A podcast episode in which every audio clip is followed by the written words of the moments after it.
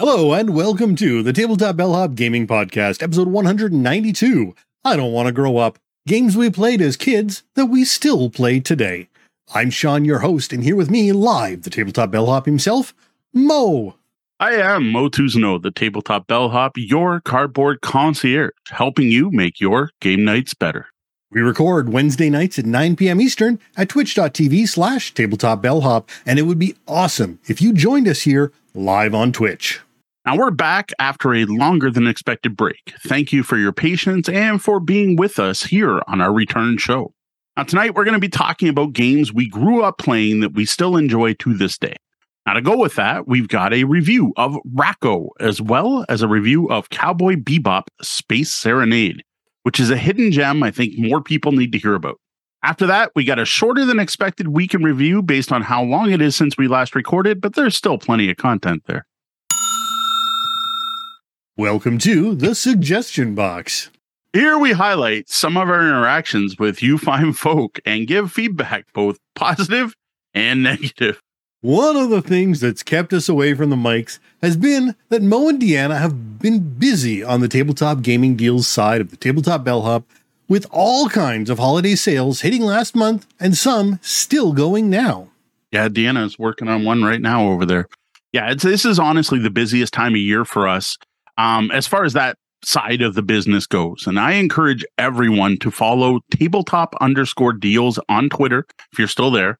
Uh, join the Good Geek Deals group on Facebook. Note it's a group, not a page.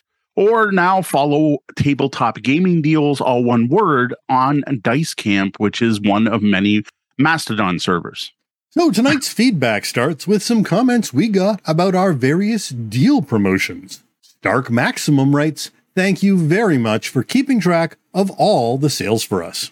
That is an awesome name. Ben Balk says, Thanks for this found at least a couple of games I wanted. Hmm. Jack William Gobble Jr. wrote to say, It probably should be said every day or every few hours. Thank you for the time and dedication to this list. Wow. In regards to the holiday sales landing page. Every couple of hours is a bit much. Maybe they're trying to make fun as how often we spam out. Yeah, stuff. I think that's I think they're I, th- I think that might be it. Yeah. now finally, at Lucky Nude Games says, Thank you so much for this talked with my partner, and we purchased three copies of the MHA board game one for us, one is a white elephant gift uh, exchange with our gaming group, and one for my niece who loves MHA. Couldn't have afforded all the copies without the sale. Nice. And this is only a small sample of the positive feedback we received. Now, for those who don't know what MHA is, which I was included in until I had to do some Googling because I'm like, what the heck is that? I kept thinking Marvel Heroic Alliance or something. I am not a huge anime fan, and I'm sure if I was, I would know that meant My Hero Academia. Thanks everyone for the encouragement. Um, hearing people excited about the games they got, how much they saved, the gifts they found for people is actually a big part of what keeps us going, uh, especially on the long shifts during the the big sale days. Of course, not everyone loves our landing pages, like the one person who signed up for our newsletter with the address this is crap at yourwebsitesucks.com. Oh, well, you can't keep everyone happy. Note they also didn't use crap, but we are not explicit here. We are a family friendly show. All right, well, moving on to other comments, here's a great one from Patrick about the Ask the Bellhop segment from our last show. Laughed my ass off at your stages of a gamer talk. I think I hit all but the content creator phase. I learned more about you and your knowledge of gaming during that speech than listening to your shows. Much respect. You are the real deal. Wow. Uh, thanks so much for that, Patrick. That's awesome. A lot of really positive feedback. I think people wanted us back. Well, on the same topic, Wayner369 writes This was a great and interesting discussion. It was interesting to hear about stages I absolutely went through mm-hmm. and also stages I never thought about or heard put into words, but also went through. Cool. I think I've hit a mix of curator stage and blinger stage. I've become much more selective in what I buy the last couple of years. This started when I realized that even if I play a, a game a week, it would take me over three years to play hmm. everything I own just once each. Don't let me do that math. Now, I also started buying nice upgrade bits off Etsy for the first time nice. about two months ago for select games, so I must be starting the Blinger stage.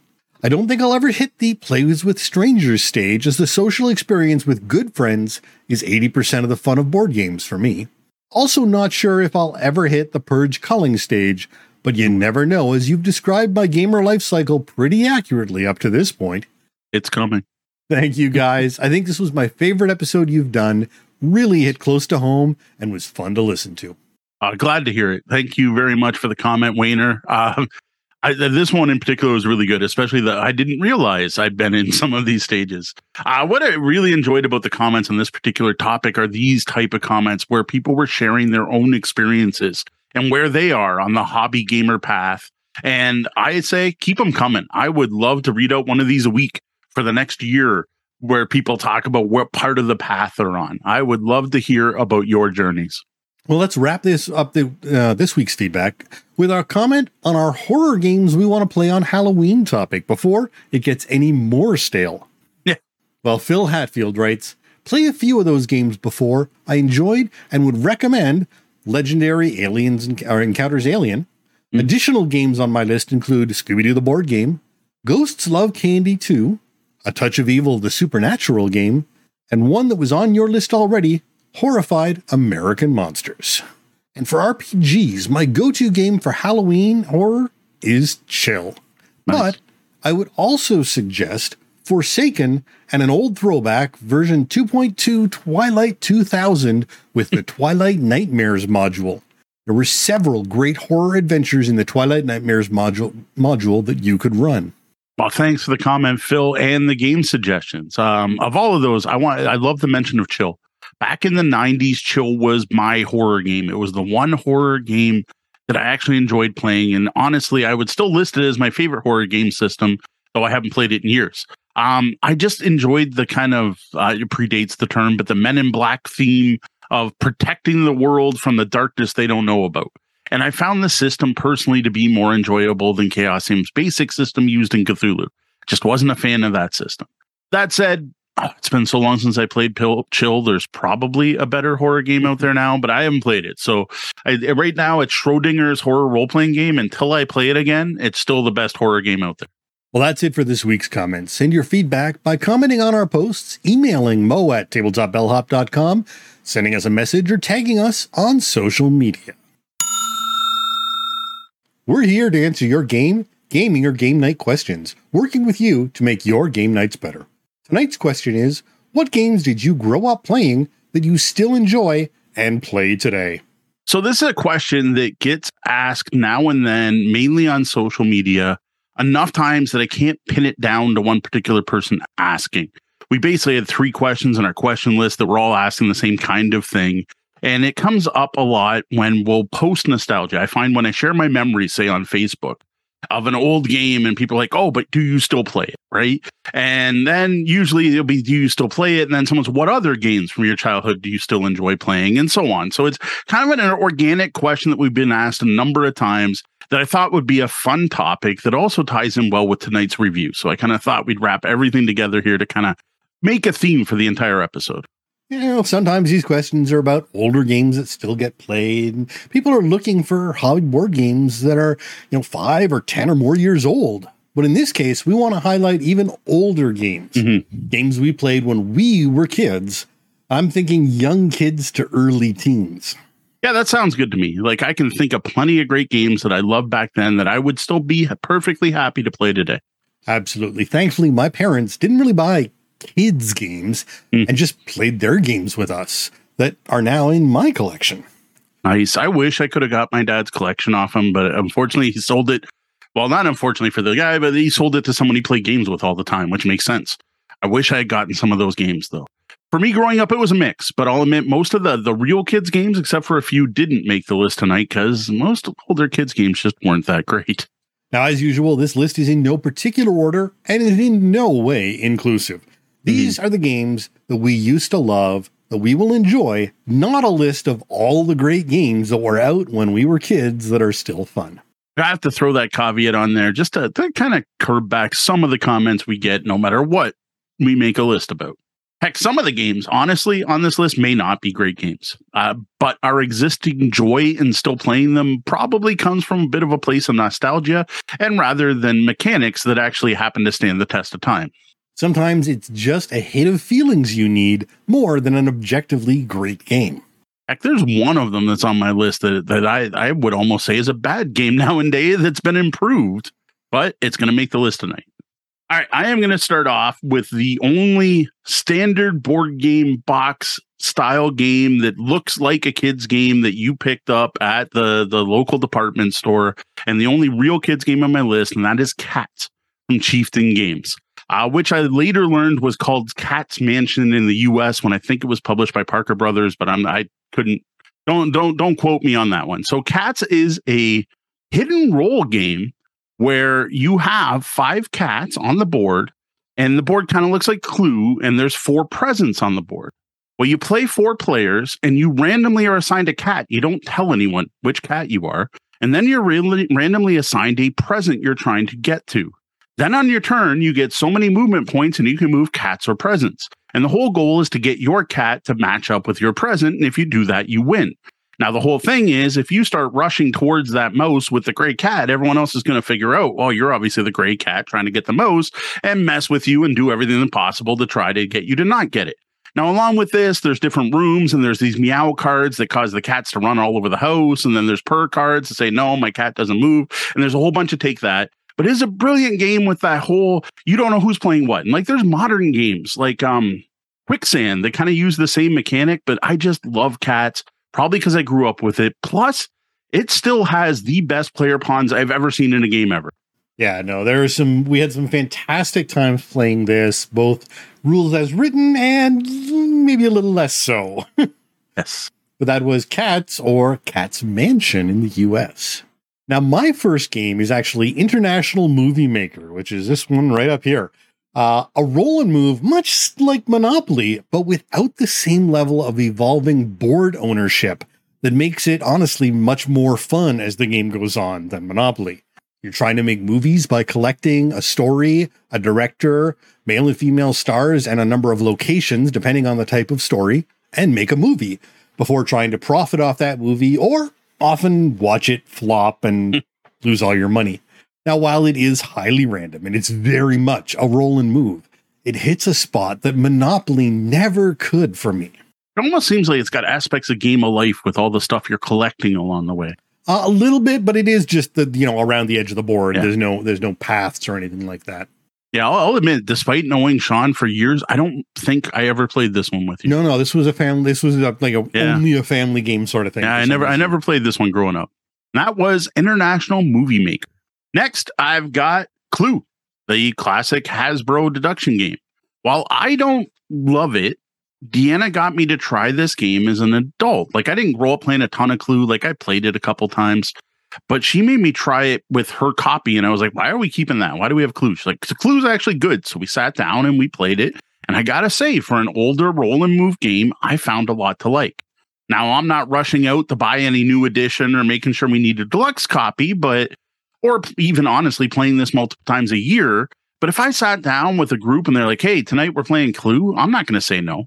I also grew up playing Clue, and while some modern versions, like the Harry Potter one my family got and we've talked about previously, can ruin the game, yes. uh, others, especially more classic versions, can continue to make this an enjoyable family game for all problem solvers. And that was Clue.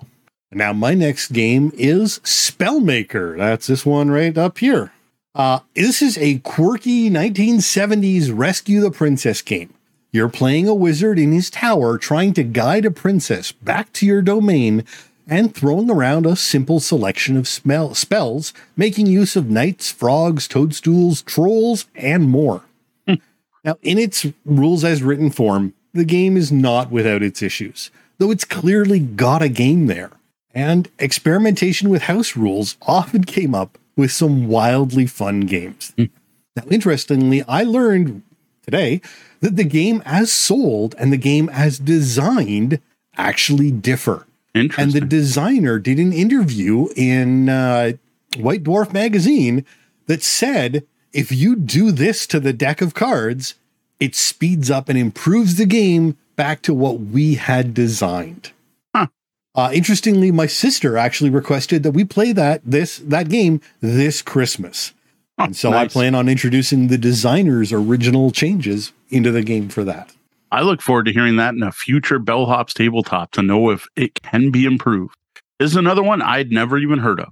You That and I was- actually had played, I think, We had? once or twice, but it was not rules as written. It was let's see what we Yeah, can do let's with this goof game. around with the game. Okay, maybe that's possible. I don't remember this one, we'll say. that was Spell Maker. Uh, next up, I have Waterworks. This is a card based pipe laying card game that actually reminds me of some modern tile laying games. Like I get a kind of Carcassonne vibe from this. You play pipes trying to make a full circuit, like a completed pipe works. I don't know how I don't know how to word that, but you're trying to basically get the the the faucet to come out the other end um, while also playing broken pipes on your opponents and things like that. One of the highlights of this game were these little metal wrenches that were on there that you played on your pipes to repair them.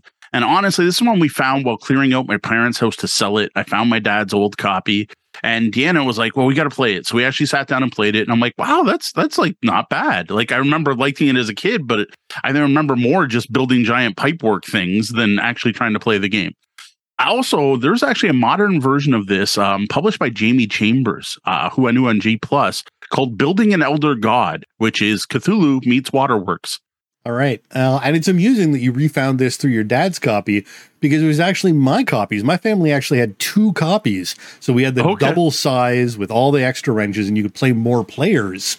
Uh, and we used to play that in the basement, uh, going all the way back to Rankin, the original house. yeah Uh, I'm not actually sure where my copy right uh, is right now, but I would absolutely play that again, and that is Waterworks.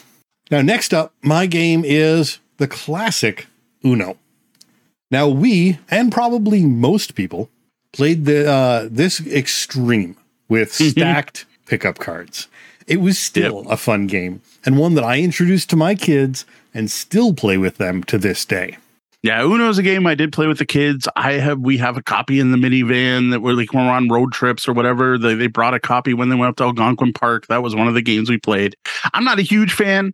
If anyone recommends i play uno i'll probably do it but i might recommend something else that was uno speaking of classic card games the next one i have is Rack-O uh, deanna and i recently rediscovered this one due to them having a copy at the banded bruce banded goose brewery in kingsville um, tune into our review segment, which follows this one, to learn more about Rack-O. And that was Rack-O. Now, my next one isn't a specific game, but rather a group of games. Those being traditional card games, because I if I just did this list, I almost could just go traditional card games I still play, and it would be an extensive list. It's games you use a standard deck of cards. My parents were huge card game players. Uh, my mom still today, right now, while we are recording, my mom is at the Moose Lodge playing cribbage. So that is something they, that that my mom still does. Uh, always, my parents always had a deck of cards. Anytime we were going to be somewhere for an hour or more, and there was a table involved, cards got played. Uh, as well, I got taught multiple different solitaire versions. Like I like traditional solitaire, like, but there's one called Clock I love, another one called King's Corner that I will happily play to kill time. But more importantly, it was the group games, Spades, Hearts, and Euchre being the big three, my favorites, as well as big group games like Pass the Ace and 31, which were usually the big parties with the ball teams and and or even my own birthday parties at the Knights of Columbus. We played these games. And to this day, if someone invites me to play a game of cards, I'll play a game of cards with them. Now, I'd probably rather play like Macaron as a trick taking game, but these are the games that everyone knows, right? Like you can sit down. Most people already know how to play the basics, even crazy eights, right? Instead of Uno, I'd rather play crazy eights than Uno in most cases. I just standard card games like. I haven't gotten sick of them, and I don't think I will. And I just I don't think people do get sick of them. And there does definitely seem to be some sort of a French Canadian influence because Yeah. I know it, it seems to be that side of my family and that side of my wife's family who always were the card players. So that was traditional card games.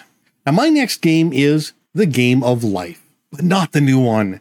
Now, yes, I'm aware the old one has got some problematic content in it, but when they changed those parts, they changed the gameplay as well. And that's what I miss, as well as the fantastic components that have also been eliminated from most, if not all, modern versions of the game. Like you used to get glass bottles for your your pegs that were your people that were actually pegs and like the nice molded cars and you know real physical components and you know you could flip open the uh, the box that held all the cash and it turned into a, a way of stacking out your mm-hmm. cash all the little touches like that have just kind of gone by the wayside to uh, help you know keep the price down i guess i gotta say for a roll and move game i like this one because there were decision points that was the big thing. I'm like, to me, that made that game. The fact I got to choose, do you go to college or not? I think was the first decision you made in that game, and and there were reasons to go both ways. And do you want to rush to the end, or do you want to take your time and possibly buy the big house? I I really enjoyed life.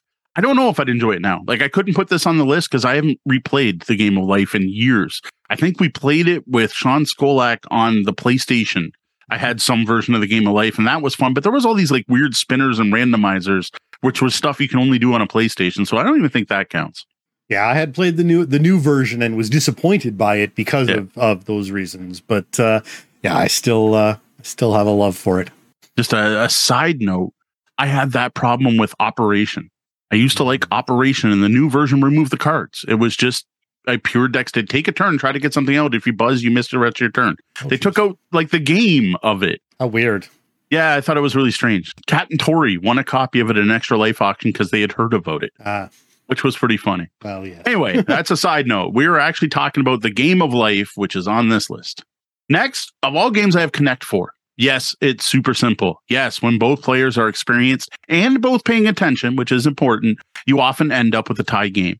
But there's something about Connect 4 that's still fun after all these years. Nowadays, when I play Connect 4, is when we stumble upon it. We we check out Cafe March 21 downtown Windsor that we're told has good ramen. We're sitting waiting for our ramen, and there's a copy of Connect 4 on a shelf over there you can grab. And sure enough, we grab it and like, you know, this is actually quite fun.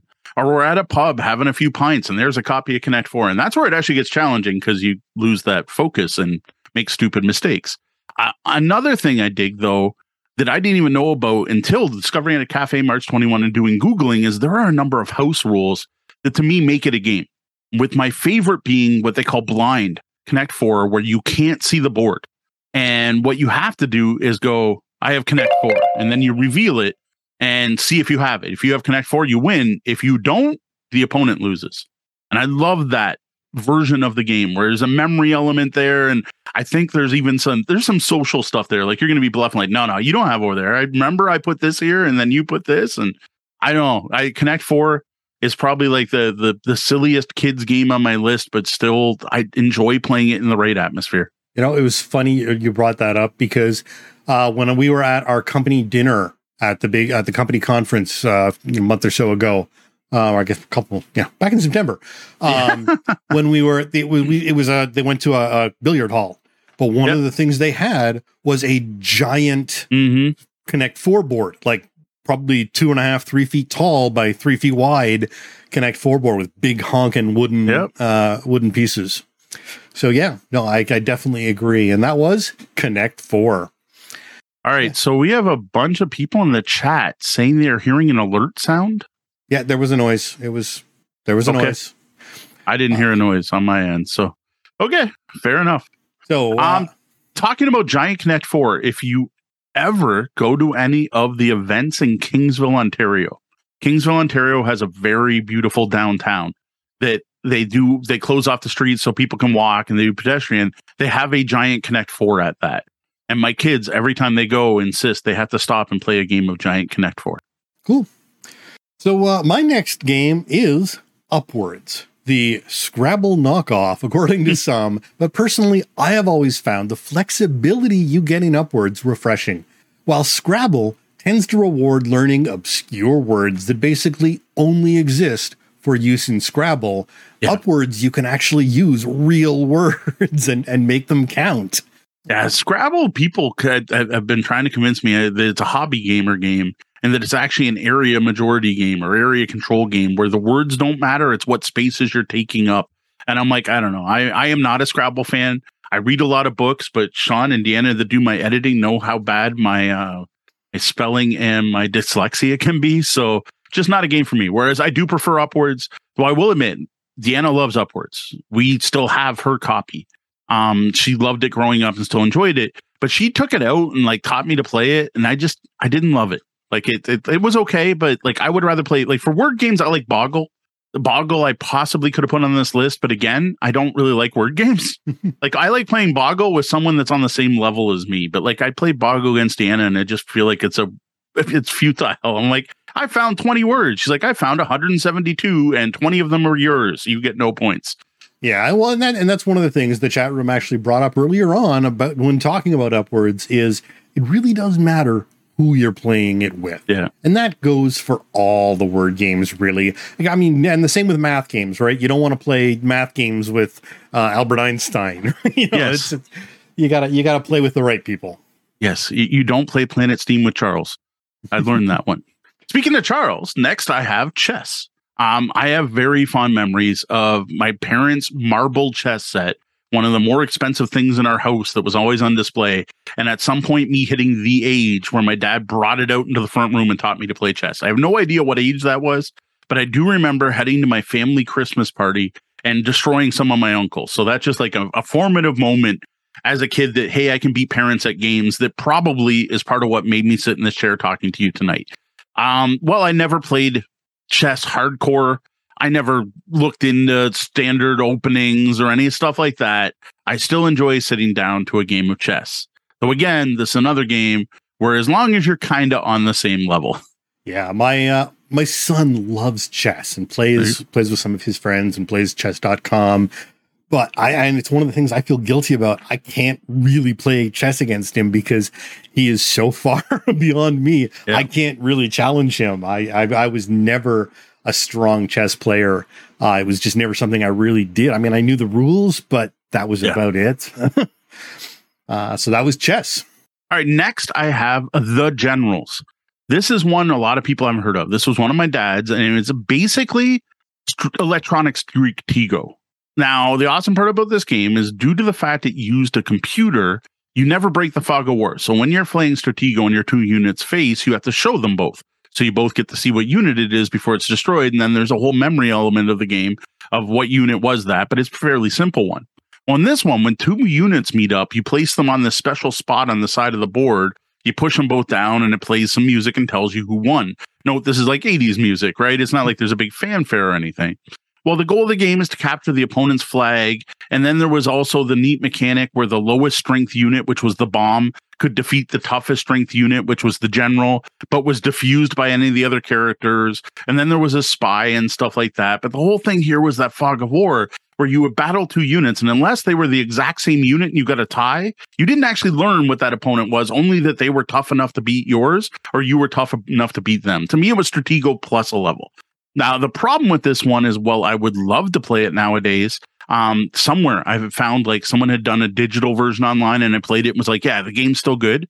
I have no way to play this now. I would happily play it, but my dad's copy was one of the ones that had batteries left in it for probably 40 years by the time we discovered it. And it wasn't just the white caked on stuff, like it had done some real damage and it was not in a rescuable shape when I found it.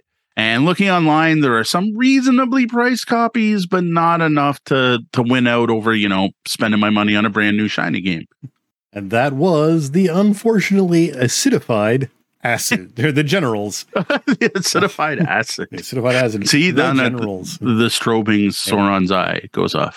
All right, for my last game, my last board game, I'm going to finish off with what I consider my introduction to hobby gaming. To go back to our last episode, see, even a month apart, I got continuity there. Talking about my board game journey. When I moved into hobby games, that would have been Talisman Second Edition from Games Workshop. I fell hard into this game, like hard. I eventually managed to seek out and pick up every expansion, which nowadays sounds like you go online and order them all. Back then, that mainly meant going to Toronto and the only Games Workshop specialty store in Michigan to find these games. Because at the time, Games Workshop was still only in the UK and you had to import everything. I grabbed every White Dwarf magazine with additional rules. For anyone who remembers the advanced careers, that's where that came from. Made it actually feel like Warhammer Fantasy Roleplay. And I even tried to collect a full set of miniatures for the game. That is the one thing I did fail on. I never got them all. Now, around the same time, I also got into Dungeon Quest, Fury of Dracula, Blood Bowl, other Games Workshop games.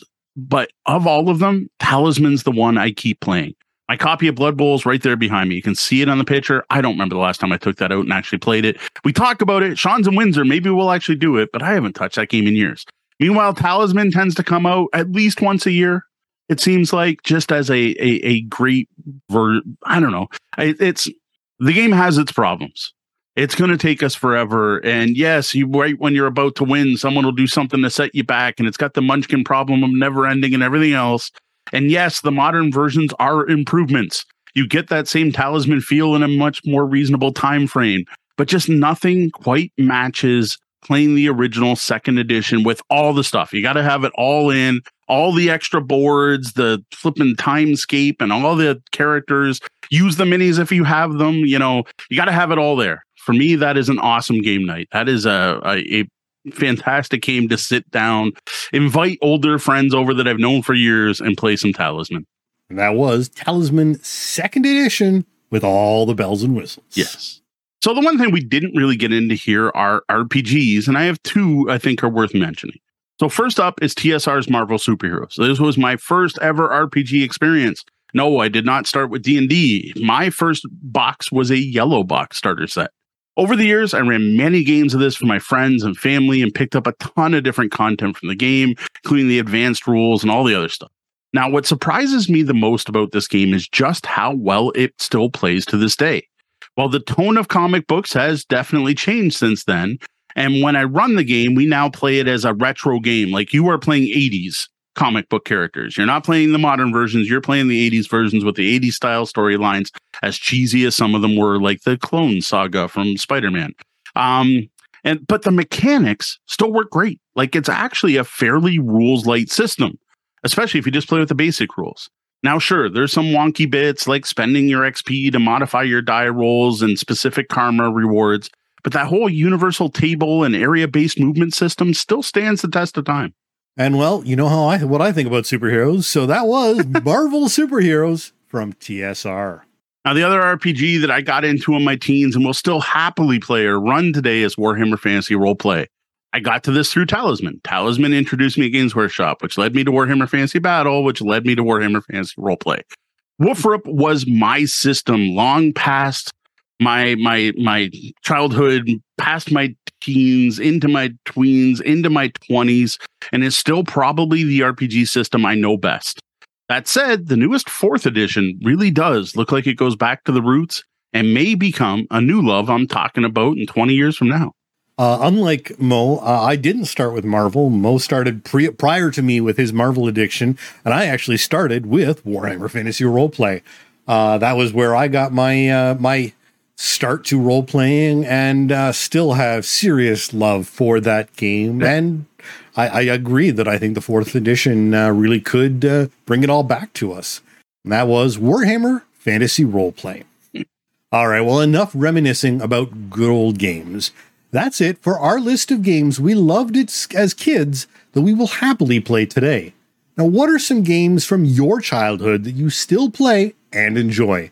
Tell us about them in the comments.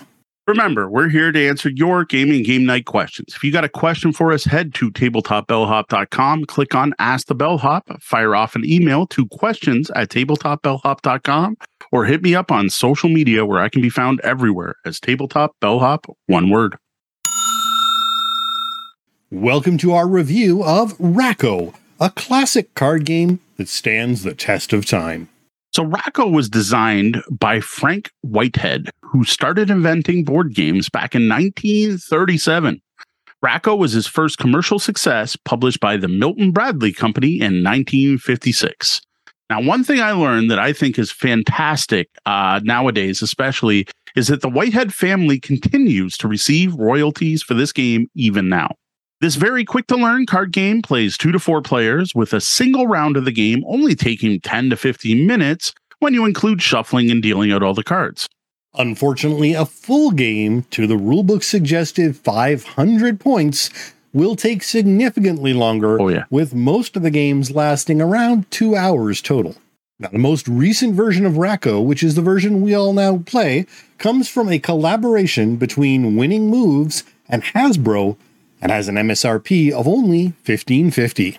So in Rack-O, every player is dealt a set of 10 cards, which they're going to put into a plastic card holder in the order they were dealt. No rearranging your cards. On your turn, you draw a card either from the top of the deck or the discard pile, swap it with one of the cards on your rack, trying to get your entire rack to be in order. Now, to see the number cards and the plastic racks that come with this current edition of this classic card game, check out our somewhat tongue in cheek Rack-O unboxing video on YouTube. Uh, I had fun recording that one, I do have to admit. So here you'll see the simple four page black and white, looks like they're photocopied instructions, 60 numbered cards, and four plastic racks to hold them. Now, I will admit I was disappointed to see that this current version of the game puts racks of the same color. Previous editions and ones I played had two different colors, which was actually on purpose because there is a team based variant. Now, the trays are solidly made and the cards are of excellent quality. The box also fe- features a trough like box insert that does nothing to actually help keep the cards from sliding around once you remove them from the shrink.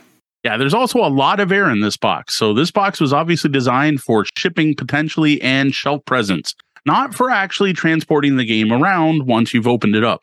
Well, now that we know what you get with a copy of Rack-O and an idea of what the copy you found in your grandma's basement should have, let's move on to how to play this classic card game.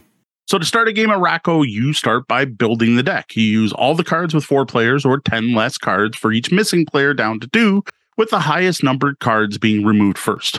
For example, in a two player game, you only use the cards numbered 1 to 40.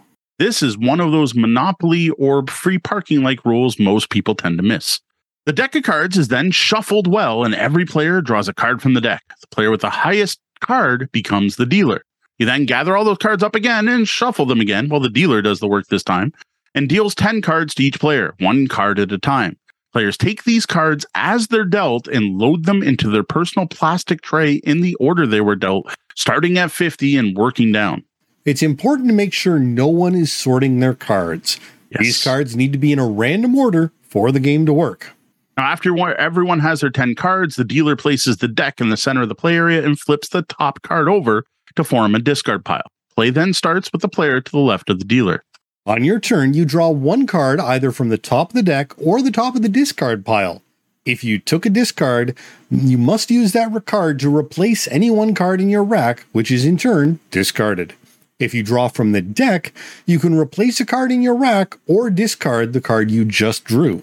Play continues until a player gets all the cards in the rack in numerical order from high to low, top to bottom. Sorry, low to high, top to bottom. I almost messed that up. They then yell Rack-O. The round ends and everyone calculates their score. The player, who called Rack-O, scored 75 points 50 for a full rack, plus 25 bonus points for getting a Rack-O with every other player scoring 5 points per card that are in numeric order, starting from the bottom and stopping just before the card that breaks the train. The plastic racks have numbers next to each slot to make this calculation easier. Next, the deck is gathered and passed to the player on the left of the dealer, who becomes the new dealer, and another round starts. The game continues until at least one player reaches 500 points, and then the player with the most points wins. That's it for the basic rules of Rack-O which honestly were all that were included in at least one copy of the game I looked at.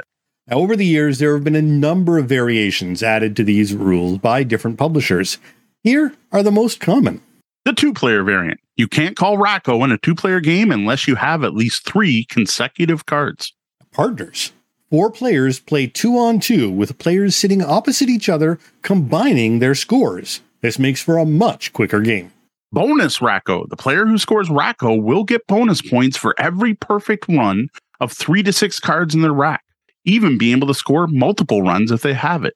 This is my personal favorite variant that encourages players to not just get a Rack-O as quickly as possible and actually try to get at least one run before going out. Well, that's it for how to play Rack-O. It really couldn't be much simpler. But why are we even talking about Rack-O here on a hobby board game podcast? Because I couldn't wait until April 1st. so here's the one thing one of the things my wife and I really enjoy doing uh, when we have the time to fit it in is to spend a night or two in Kingsville, Ontario, which always consists of having some pints of beer at the Bandit Goose Brewery and often staying overnight at Inn 31 above Jack's Gastropub. Uh, you can send your checks, jacks to the mail for me promoting you all the time. Not actually a true thing. Great places though. Now, on one of these trips, we noticed the brewery had an old beat up copy of Rack-O, and I grabbed it one day to play on the patio. It was then that I learned Deanna had never actually played Rack-O. This shocked me because Rack-O was just a game I grew up playing. Like I played it with friends, I played it with my parents. I even remember playing it with my grandmother, who had her own copy at her house and broke it out for us to play. Rack-O to me was just one of those games everyone I knew had a copy of, which led me to think most people grew up playing this classic game. Now, I had heard of the game. I remember seeing it around, but I'd never actually played it until this year. Yeah, so I guess it just wasn't as ubiquitous as I thought. So here we are at Bandit Goose, and I Google the rules online. Remember, I said it's a beat up copy. Of course, there were no instructions in it. And you know what? We had a great time playing after that. I fully expected that my fond feelings for this game were tied purely to nostalgia. And that's not the case. There's really solid game here that managed to actually stand the test of time and still be fun these many years later. So, one of the things that makes this game enjoyable is that Rack-O is dead simple to learn. Mm-hmm. Get 10 cards, put them in your rack in the order you get them, get a new one, get a card, discard, uh, or slot it. You know, that's it. Everything, try and get everything in order. And sometimes you just want a super simple game where you don't have to think all that much. The thing is, though, Rack-O isn't that simple. Paying attention to what cards your opponents are discarding, watching where in their rack they're pulling cards from that they're getting rid of, remembering what cards are still potentially in the deck, or more importantly, sometimes what's already buried in the discard pile, and being careful with what you discard because there's a chance that player to your left might be waiting for that exact card to go out, are all imports of playing Rack-O if you care. And that's what I really love about this game. You can play it technically, you can tactically, you can you can watch every move. You can even bluff your opponents or using your ability to read other players to your advantage. Or you can barely pay attention, drawing new cards, putting them in what seems like the best place at the time. Yeah. On the other hand, you can also play this game completely casually, barely paying attention to what you're doing. And because of this, we think Rack-O is the perfect game for a casual night. A yeah. night where the focus is on hanging out, chatting, and having a good time with friends or family, and there just happens to be gaming being a game being played while that's going on. Yeah. Now there is one serious problem with this game, and that's how long it takes to finish a full game according to the rules as written. A full game of Rack-O goes to 500. Okay.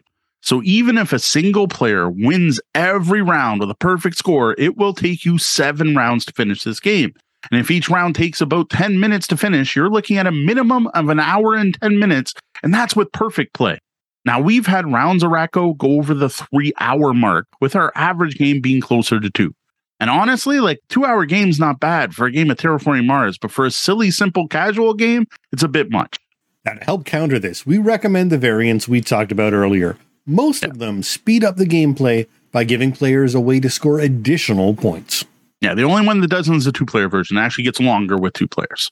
To us, Rack-O is a true classic that really has stood the test of time. This is honestly one of the first games I remember ever playing, and it's a game I was shocked to learn still had appeal over 40 years later. If you attend or host casual game nights, Rack-O is a great game to have on hand. It's perfect for playing while socializing. For those that grew up playing Rack-O, I encourage you to dust off your copy if you still have it, or maybe pick up a new version and give it another go. I think there's a good chance you may fall in love with the game all over again, just like we did. Now, for the card gamers out there, the players of living card games, collectible card games, and even traditional trick taking games, you're not going to find any comparable level of strategy or tactics here in Rack-O. But you may just find Rack-O a great break when you need a break from deck construction or your next euchre tournament. So that's it for our review of Rack-O, a classic game that stands the test of time. Is there a game in your collection that you th- think still might be around in 70 years? Huh. Let us know about it in the comments. Now, before I go, I also want to invite you to check out my written review of Rack-O over on the blog at tabletopbellhop.com with some pictures of this classic game. Welcome to our review of Cowboy Bebop Space Serenade, a deck builder that brings some new twists and classic anime IP to the genre. One thing before we get going, a big thanks to Japanime Games for providing us with a review copy of this card game. Yeah, thanks a lot for that one, actually. Uh, Cowboy Bebop Space Serenade was designed by Johan Benvenuto and Florian Sirieix and features licensed artwork from the anime. It was published in 2019 as a joint effort between Don't Panic Games and Japanime Games. This deck building card game with a with board game elements plays 1 to 4 players with games lasting up to 90 minutes. It features a low MSRP of only $59.95, which is a steal for what you actually get in the box. Mm-hmm. Cowboy Bebop Space Serenade is a competitive deck building game where players take on the roles of bounty hunters, Spike, Edward, Jet, and or Faye, the main characters from the show. These space cowboys will be traveling between their ship, the Bebop, and three planets trying to earn bounties on criminals. This is done through a deck building system with four resources, one of which carries over round to round. Win two different ways to take your targets down by fighting them head on and risking filling your deck with wound cards, or investigating them, which is harder but less risky. A variable card market and a thematic semi co op system where you can use special abilities of other characters, whether they like it or not, are great ways to tie in the theme. This theme is reinforced through a space based like card combo system and the climax of the game, which features a final hunt for Vicious himself. One of the things that really stands out about this game is the component quality, which mm-hmm. you can check out in our Cowboy Bebop Space Serenade unboxing video on YouTube. Inside this box, you're going to find both miniatures and standees for the characters, a molded plastic box insert, dual layer player, player and planet boards, a stand to hold the and display the bounty boards, bounty cards, sorry, counters, cubes, and of course, large cards. Lots and lots of cards. Should I just redo that sentence? Like, I don't even know what happened there. I just started falling out uh, the Eye of Sauron. We need the Eye of Sauron. I don't know where the Eye of Sauron is on the Eye of Sauron time. Okay, I'm gonna try that again. I don't even know. I just like started slurring halfway through. Inside the box, you'll find both miniatures and standees for the characters, a molded plastic box insert, dual layer player and planet boards, a stand to hold and display bounty cards, counters, cubes, and of course, cards. Lots and lots of cards. These cards are of excellent quality and feature very clear layout and iconography, as well as plenty of text when needed. The rulebook is honestly fantastic. Uh, this includes a one page description of deck building that is super well written to the extent I think every deck builder, every publisher should have a copy of this page in it that just teaches you the basics of how deck building works. Well, now that we know what you get with this anime themed game, let's dive in to how to play. So, Cowboy Bebop Space Serenade starts with everyone picking a character to play and taking their starter deck, which includes four unique cards for that character and six standard for a few Woolongs cards. They place a cube on the one spot on their fuel marker, shuffle their deck, and draw five cards. Their mini is placed on the Bebop, which is placed in the center of the table, along with the three planets, each with a cube on the one spot of their movement gauge. That's the movement gauge on the planets. Interestingly, miniatures for any character not being played are also placed mm-hmm. on the Bebop. These are non player characters that can be affected by some card play. Additionally, players can use non player characters' abilities when at the same location as them. Now, the market cards are shuffled and placed on their little cardboard holder, and an initial market of five cards is revealed. The wound deck is shuffled and placed on its cardboard holder. Next, the Big Shot Bounty deck is created. This is the most complicated part of setup, which involves splitting the cards by planet, finding ones worth zero points, placing one bounty on each player board, removing some cards based on the player count, and seeding the vicious card in the bottom of the deck, which is then placed on the bounty board. Sorry, Sean said player board. That was supposed to be planet board. That was my mistake in the notes. You're placing one bounty on each planet, so there's someone to hunt down on each of the planets. Finally, tokens are placed on these bounties that are on the planets. Now, these are two stacks of tokens for each bounty, and the number of tokens to place is indicated on the bounty card. Now, play begins with the jazziest player. Yeah. or a grab Schwazi. Each turn, players take any of five actions any number of times in whatever order they wish. They can play a card from their hand. Most cards provide one or more of, more of four resources, with many cards also having additional abilities mm-hmm. as well. Now, some cards also have a team effect combo ability when that uh, that goes off when the card is played after a previously played card that matches the color of the combo section of the card. Think Star Realms. The resources you can gather in this game are fuel, which carries over from turn to turn and is used to move around the boards as well as activate special abilities. Woolongs, which are used to purchase new cards from the market. Strength, which is used to engage a bounty in physical combat. And clues, which are used to investigate a bounty. Now, the order you play your cards in is very important when playing Mhm. Cowboy Space Be- uh, Bebop Space Serenade, as you fully resolve each card one at a time when played, and other actions can be taken between playing cards. Now, players can spend fuel to move between the Bebop and the three planets. The cost to move to the Bebop is always one, but the cost to travel to a planet can change based on the card play and other in game events. Purchasing cards can be done at any time during your team turn using any Woolong you have earned on the cards you have already played this turn. Now, each player has two unique abilities, one primary and one secondary, each which takes fuel to trigger. On your turn, you can use your own abilities or the primary abilities of any character in the same location with. Note this could be another player or a non player character. Each of the four characters features totally different unique abilities. Spike helps you cycle your deck and can buy cards from the market at a discount and place them on top of his deck. Ed can draw a card from their discard pile and lets everyone buy clues for fuel. When you are with Faye, you can convert fuel to Woolongs, and she can purchase cards from the market using fuel.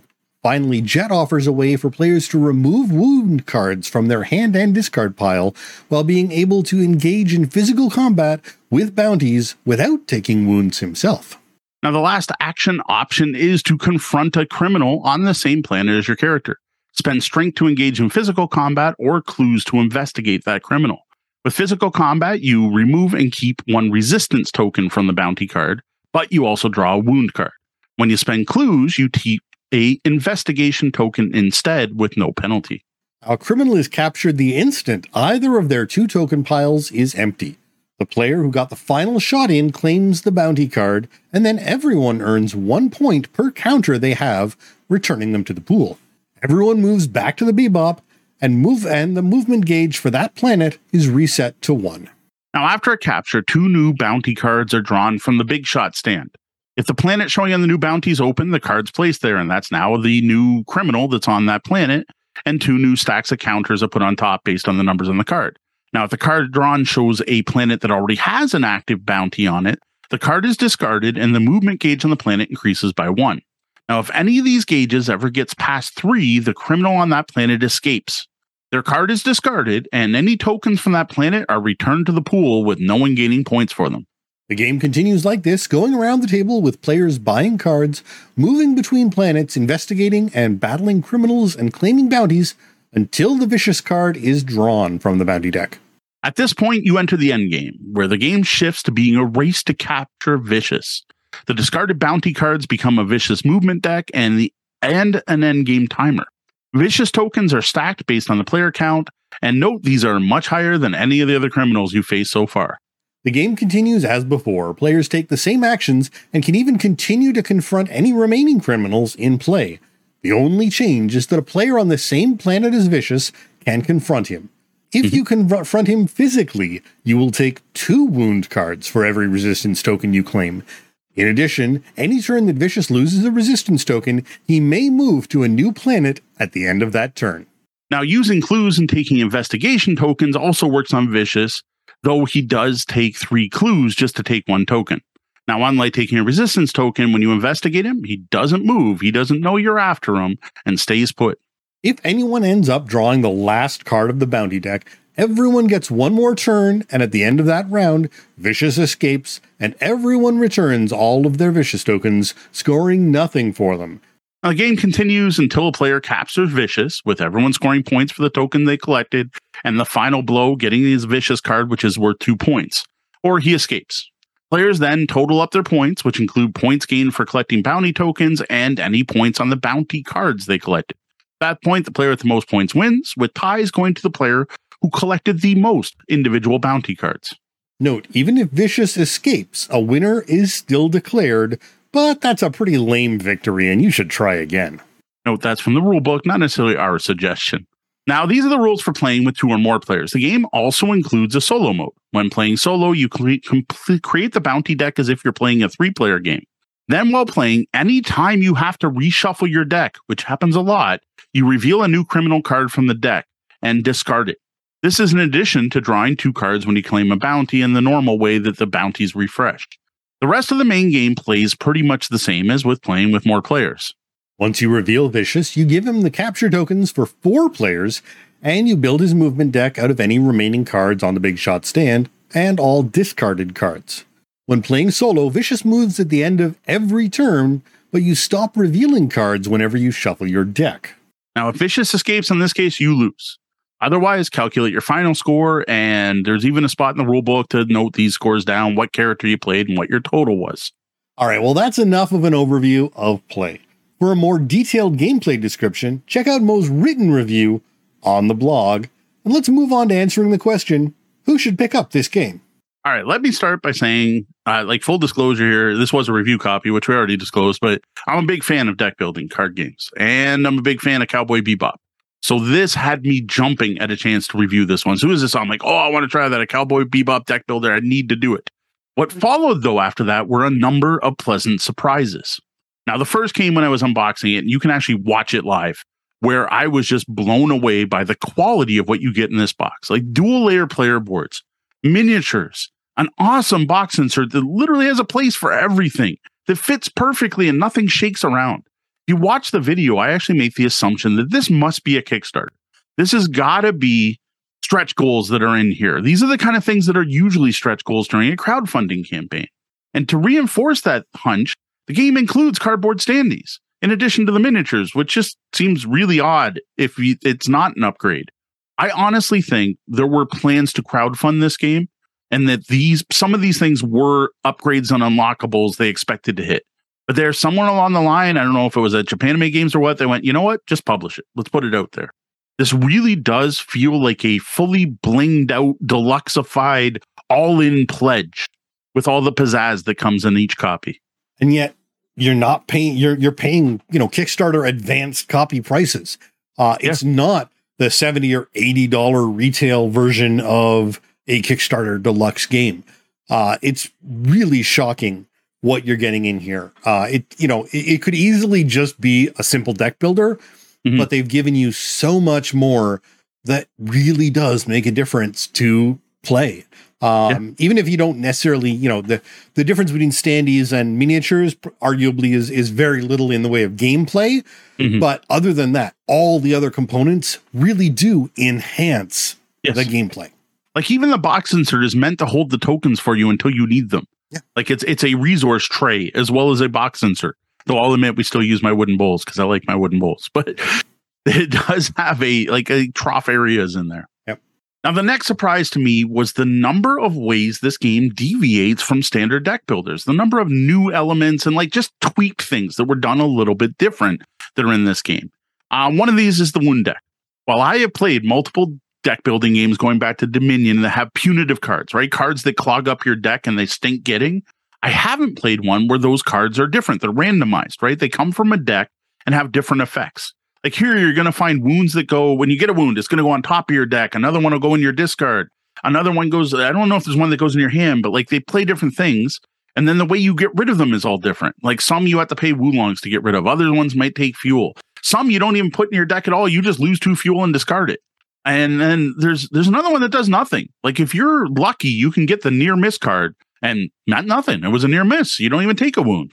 Yeah, this this was a real shocker. I mean, we're all used to clogging up our deck. Uh, but the fact that it's not a face up deck, oh, take the wound and put the wound in mm-hmm. your, you know, it's the take a, yeah, take take a you know take a card off that deck and figure out what happens. Uh, mm-hmm. You can't, and it also affects how much you can plan ahead because if you're taking doing an attack before you're done your turn, because this game is very important in what order things are done mm-hmm. you may lose the ability to wrap up to do your final actions if all yes. of a sudden you pull a wound that wipes out the last of the fuel that you had planned on using later in your turn. Uh, which so, is yet, which another aspect about that timing mechanism too, right? Like uh, your first game, you're going to mess this up. Probably your fourth game, you might mess it up, and eventually you learn. You're like, wait, I got to time this. So the last thing I do on my turn is the physical attack because I'm going to take those wounds And I need to account for that because I had those turns where you're like, I'm going to fly here, do this thing, and I'm going to hit him. Then I'm going to fly over here and hit this and get two bounties this turn. Meanwhile, you hit the first guy, you lose all your fuel. Now, another welcome addition is the ability to spend resources to clear the marketplace. This is something I would love to see in more deck builders. Any player on their turn can spend two fuel between their actions to wipe the market. In addition to this, there's also a number of bounty cards that cause you to wipe the market as soon as they enter play. Now, one of the things to remember about this game is to watch for that. This is the most easy thing to miss while playing this game is you flip up a bounty that should have wiped the market and you missed it. So watch for that. This is fantastic though because it eliminates a common deck building problem for non-static markets where the market fills up with either cards no one can afford or cards no one wants. Yeah, no, this is fantastic, and it is an issue that the the detail on the on the new bounty card that tells you to wipe the deck is uh, it's not small, but it kind of fills it fits in with the card, and it's easy to to sort of not pay attention yeah. to.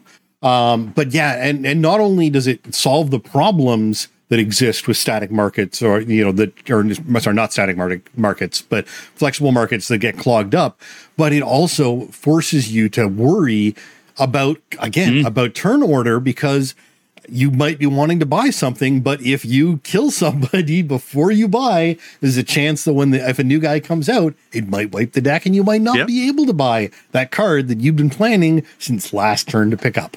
Uh, next, I have the combo system. Well, combo systems aren't new thing to deck building. Like I remember them first from Star Realm. Star Realm was the first to do it really well. Where if you play a card of the same color, it keys off and it does extra stuff. But I like the way it's done here and the way it's tied into the theme. So all of the combos here require you to have cards from two different characters who are then thematically working together to produce the new effect. And you almost get a little bit of a story there. You're like, well, I'm going to get some th- some some Woolongs, but if I bring Faye with me, I also get some fuel, right? Like there's a bit of that going on, and I just like that aspect of the game, which makes it feel like the Bebop team working together without the players physically working together. And on top of that, you get into some hilarious struggles again because of your turn order. If mm-hmm. you've got a blue card that uh, combos with a red card, and the but the red card also combos with the blue card, you have to decide. You have to pick which yep. order. You, you're only going to get one of them. You only uh, you can't back you know can't backwards combo. So you really need to focus and decide what order things are going to go mm-hmm. in and you're going to lose one of the combos out of it if you don't have enough cards to to make it happen. Uh, and you really have to again thinking about that play order within your own turn. And this is something that that people who have played a lot of deck builders struggle with. We are so used to playing our entire card hand down on the table to figure out what we got. That does not work in this game. You got to play them one at a time. And if you got to move planets between cards, you got to wait till you move. And there's even timing with that where you're like, well, I have a card that does a fuel and, and, and gives me a strength so I can attack. Well, you can't use that fuel to move to the planet to do the attack because you have to resolve the whole card. You don't get to move until you're done. This whole thematic element of reluctant cooperation between competing bounty hunters leads me to my favorite part of this game. And this is the whole thing with you're all playing different characters and you have miniatures but you can move each other around. It tends to be Jet Black's cards that let you move players around. And you have cards that are like move a non player character, move a player character, move multiple characters. And then once you move them around, it's that ability to use other players' special abilities. And again, it's players or non player characters. So even if you're playing solo, all four of the characters are in play. And you're going to try to use your deck to manipulate those characters so they're there when you need it. And while the thing is, the players playing those characters when they're players may not want to help. You might be over about to take out Vicious, and then another player then flies you over to their planet so they can use your ability to, you know, heal some cards. And you're like, but now I don't have enough fuel to get back. That's the kind of thing that happens in this game. And I've got to say, if you watch the anime, these are reluctant f- cooperators. They they they they are all bounty hunters, each trying to get the bounty themselves. And yeah, they got to work together to do a few things, but they would much rather be the ones to climb the final glory. Yeah, no, absolutely. And, and it's another one of those things where you need to pay attention because it's real easy to be staring down at your hand trying to work out that turn order that's so important and miss the fact that someone has just picked you up off one planet and put you onto another planet, which has completely destroyed the hmm. turn you'd been building in your hand. Yep. And I also like the fact there's a twist at the end of this game. Like there's something else. Like there's a finale. There's a boss fight, I guess is really what it is. I like the fact that it switches to focusing on capturing Vicious. And you actually feel the shift in the game. At that point, things feel more desperate. You feel like you don't have enough time. You're not going to get it done. You feel like you're in a race. But mechanically, the game actually stays the same. So the actual gameplay doesn't change, but just like the feeling around the table shifts. Yeah, because you know, at least after a play or two, that you can't just take pot shots at him and hope he'll hope to beat him. You have to determinedly attack or investigate him, or he will leave and no one will get those bonus points. Yes. And honestly, there's the opposite strategy. If you know everyone else has a whole bunch of points on Vicious, you want him to run away as quick as possible so no one gets those points. Now, another really brilliant thing in this game is having a resource you can save. I've never played a deck builder where I have a resource I can carry over turn to turn. I love that. Another one is the fact that you have two ways to confront each criminal. Again, very thematic. You can go into physical combat or you can investigate them. And I even dig the fuel system for moving around the board and how, you know, I, I don't know what it's supposed to represent, but like this person becomes harder to find on the planet. So it takes more fuel to find them. They're going into hiding, you know, like there's little thematic things there. I dig those elements as well. Yeah, this game is really well thought through, not only from a pure deck builder, you know, uh, concept with just the mechanics. If you if you take all the layers of paint off, it plays really well. But then add to it the fact that it is thematic. It yep. really does tell the story of Cowboy Bebop quite well. Yes. Now, my biggest surprise out of everything is why don't I hear anyone else saying these things? Why is no one talking about this game? Like it seems like it completely slipped under the radar, which is a shame. Cowboy Bebop Space Serenade is one of the best deck building games I've ever played. Yeah, no, absolutely. There's there's no excuse for this game not being shouted about. Uh, and the only thing we can think of that sort of came up is that it may have been overshadowed by Dune and Arnak. But, yeah, but those came out a year later. Yeah. I thought that, and then I looked into it and I'm like, no, this came out 2019. Dune and Lost Ruins Arnak are 2020. So I will admit that was all pandemic time. That was all COVID time. That was all lockdown. So it is possible that it got overlooked. Well, it also depends on you know where it got released. Did it get released and buried at this con that you know this game decided to take off on? And mm-hmm. there's a whole bunch of little things that go into game release schedules that uh, apparently left this one in the dust. Yeah. I think one of the problems is when you look at it, it looks like another deck builder. You don't know that you're getting miniatures and double layer player boards and deluxe components by looking at the cover of the box. Like the back, you might see it you don't know that there's four resources and one carries over, which has never been done before. You don't know that the punitive deck is randomized so that there's different effects for every player every time you hit. Well, it's not every time. There's repeats in it. Like you don't know these things that deviate from the norm. And it's licensed, and people still have a bias against licensed games, which I think is justified being someone who grew, grew up in the 80s. But people have that. And I personally think nowadays you need to toss that out because there's tons of great licensed games. But I think all of that is what really hurt this game is people didn't know to look deeper. They're like, oh, it's Spammy Games, another deck builder, probably plays like Tanto Cuore, and it's Cowboy Bebop. And that's not what this is. Now, it's also worth noting you don't have to be a Bebop fan to enjoy this game. We've proven this. We played this game now many times with our friends, Kat and Tori, who only know Cowboy Bebop as an anime, like they know the name. They didn't even know it was about, excuse me, they didn't even know it was about space bounty hunters. They just knew that people seemed to, excuse me, I don't know what just happened. I'm falling apart there. Try that one again. Where I have Sauron. I, I, I got to the bottom of my car. I don't know. But it's also worth noting you don't have to be a Bebop fan to enjoy this game. We played this game many times with our friends Kat and Tori. And they only know Cowboy Bebop by name. They know it's a classic anime. They didn't even know it was a show about bounty hunters in space. They had no clue what the actual like premise of the show was. They just knew it was a classic anime and people dig the soundtrack. Yeah, it's unfortunate that there isn't a, uh, good jazz listening uh, list that can, you know as well. little QR code in the rule book to there you go Spotify your jazz jazz listening. Uh, I, I, will admit you can find the Cowboy Bebop series soundtrack on Spotify, which is what we used the last time we played. So you, you got to say, when watching it, you don't realize how many slow, mellow, kind of honky tonky songs are in that until you sit down and play it while you're playing the game. You're like, no, no, give me the the upbeat songs. Now, if I had to find faults with this game, because I, I, I hate being all this positive, like there's got to be something wrong, right? Well, I'll start with building the bounty deck.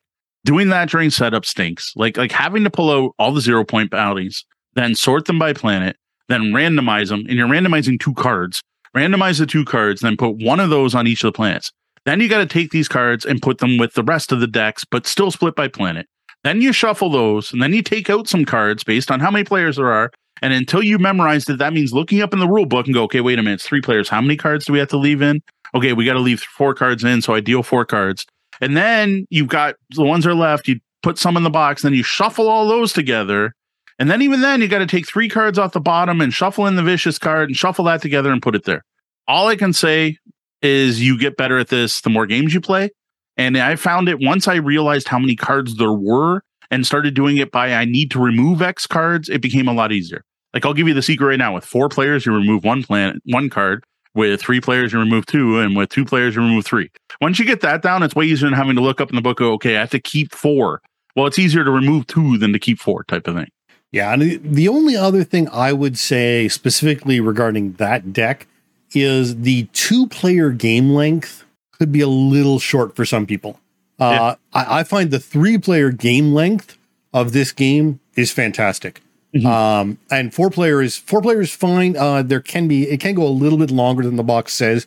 We noticed, yeah, but it doesn't really feel long. Uh, three player is fantastic. Two player plays a little bit short because of the way you're you're crafting down the deck. And I would say actually the three player I think is the sweet spot for gameplay as well, just because of that non player character mechanic and the fact there are cards that do things with non player characters. The four players there are no non player characters. So that actually really devalues those cards. They just generate you Woolongs now.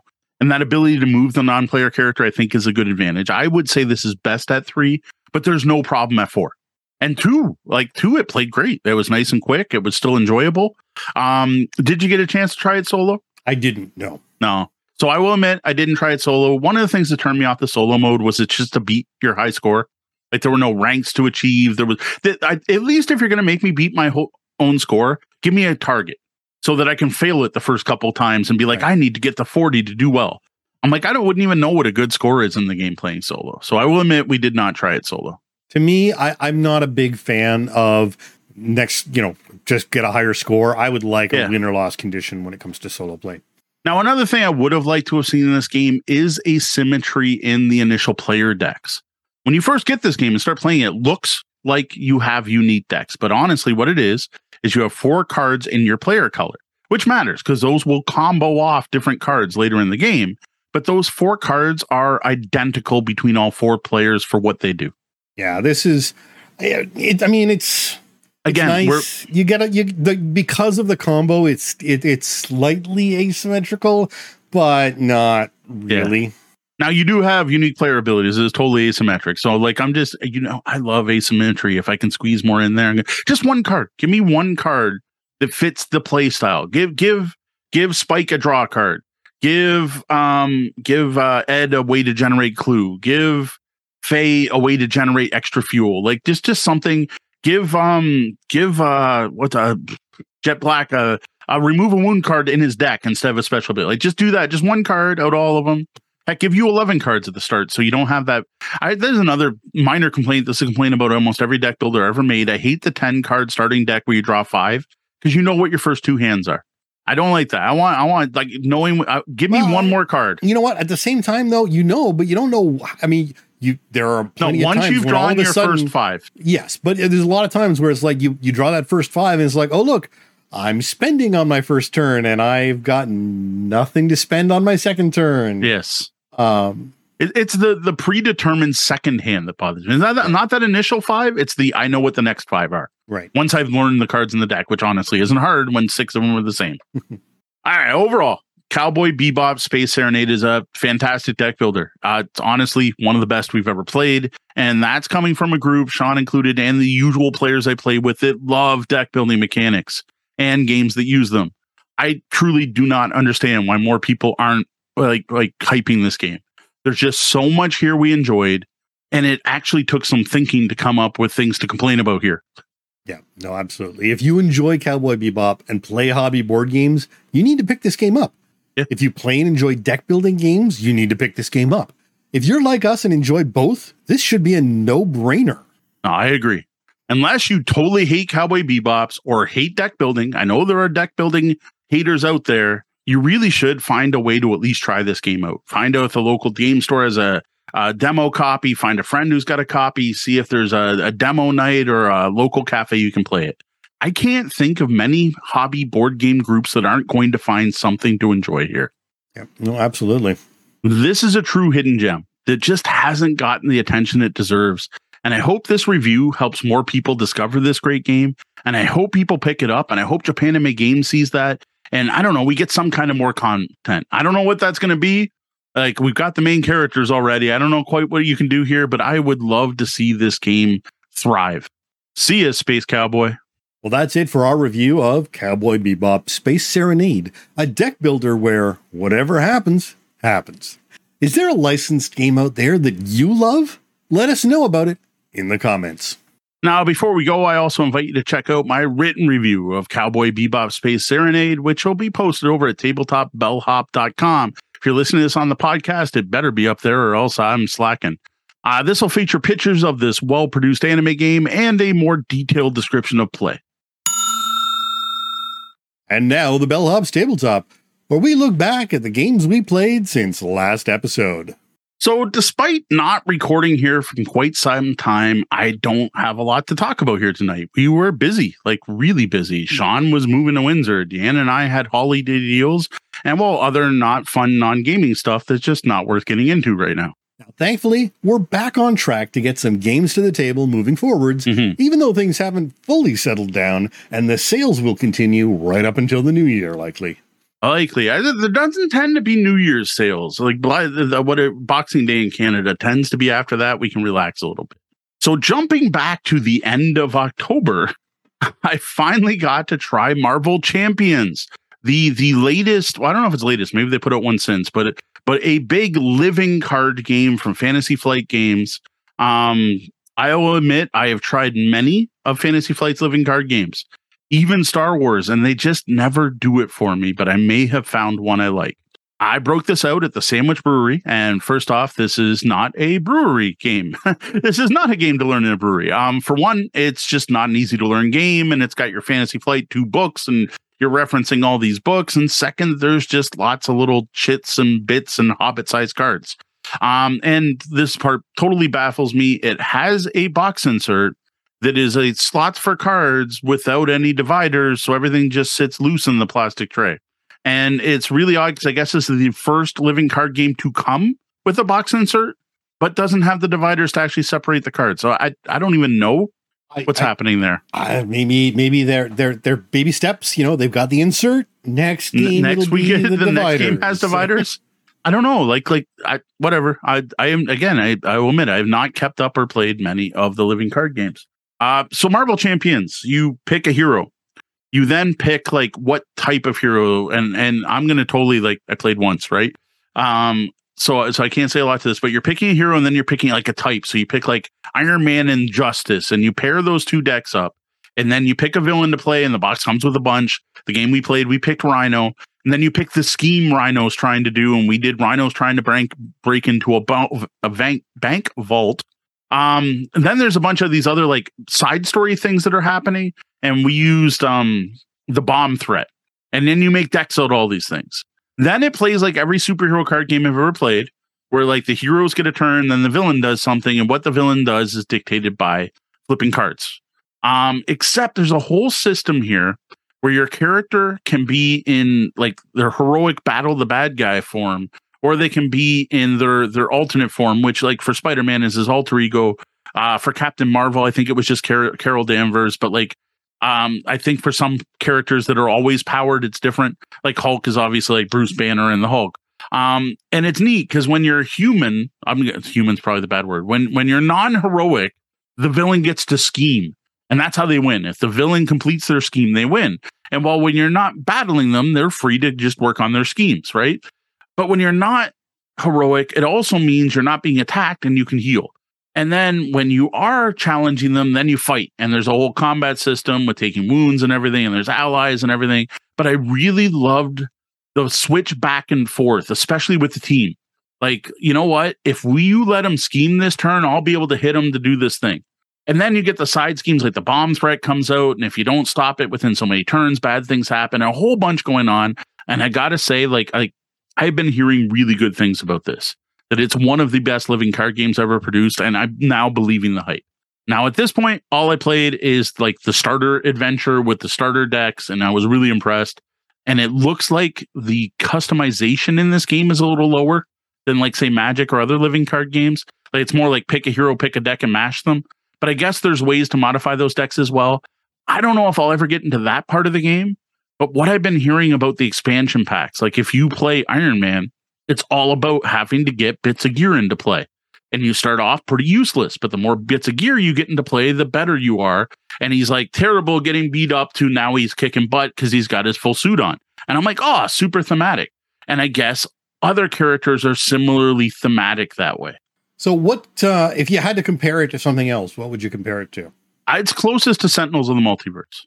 With with that whole, so what happens on the villain turn is they either scheme or or uh, or attack you, but then you get this hazard deck, and every player in the game gets a hazard card, and you flip them.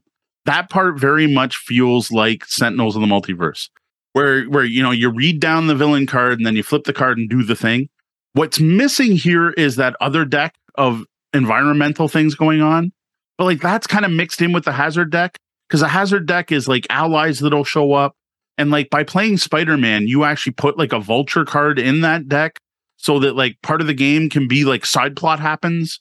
Like there's a lot of interaction. This is why I'm like not a good game to learn at a pub, uh, a, a brewery, because there's just all these interesting interactions and cards going on. And the one thing is like if if I get into it, I'm to need to figure out how people sort their cards. I'm like, I am clueless as to like, except for here's the starter deck, here's the starter deck, here's Rhino. For the future, when I've now played 10 times and Sean's going to come over and we're like, all right, what heroes do you want to play and who do we want to fight? I have no clue how to sort this so I can quickly build those decks to play. Right. Though I think that's just a learning curve on Marvel Champions. Right. Uh, is, so it, say, is it MCU or comic? Comic book? Comic book? I think. All right. I think it's. Sorry, I shouldn't book. have put you on the spot there. Yeah, I, I again, we we played yep. once. Yep. It felt comic book to me. Spider Man in particular, like Spider Man was very much Peter Parker with adult obligations. Right. Um, I don't know. D played D agrees, Captain Marvel. D agrees yeah. comic book. Yeah, D, D played Captain Marvel, and well, I don't know anything about Captain Marvel from the comics. the Captain Marvel I read had a very large fro and was a very different character than Carol Danvers. There you go. I don't even remember what her name was anymore, but the original Captain Marvel. All right. So what about November? All right. So again, I mentioned this earlier. Two games. That's it. We got in two games. That shows how rough November has been. I don't remember the last time when I only got in two games. Like I think since I've been logging my plays on Board Game Geek, I've never had a month with two games. But anyway, there were two games. First up was Smash Up Disney. Um, I can't remember if I talked about this before because it's been long enough, or if that was like my first play of Smash Up Disney. I don't think so. Maybe it was. I don't even know.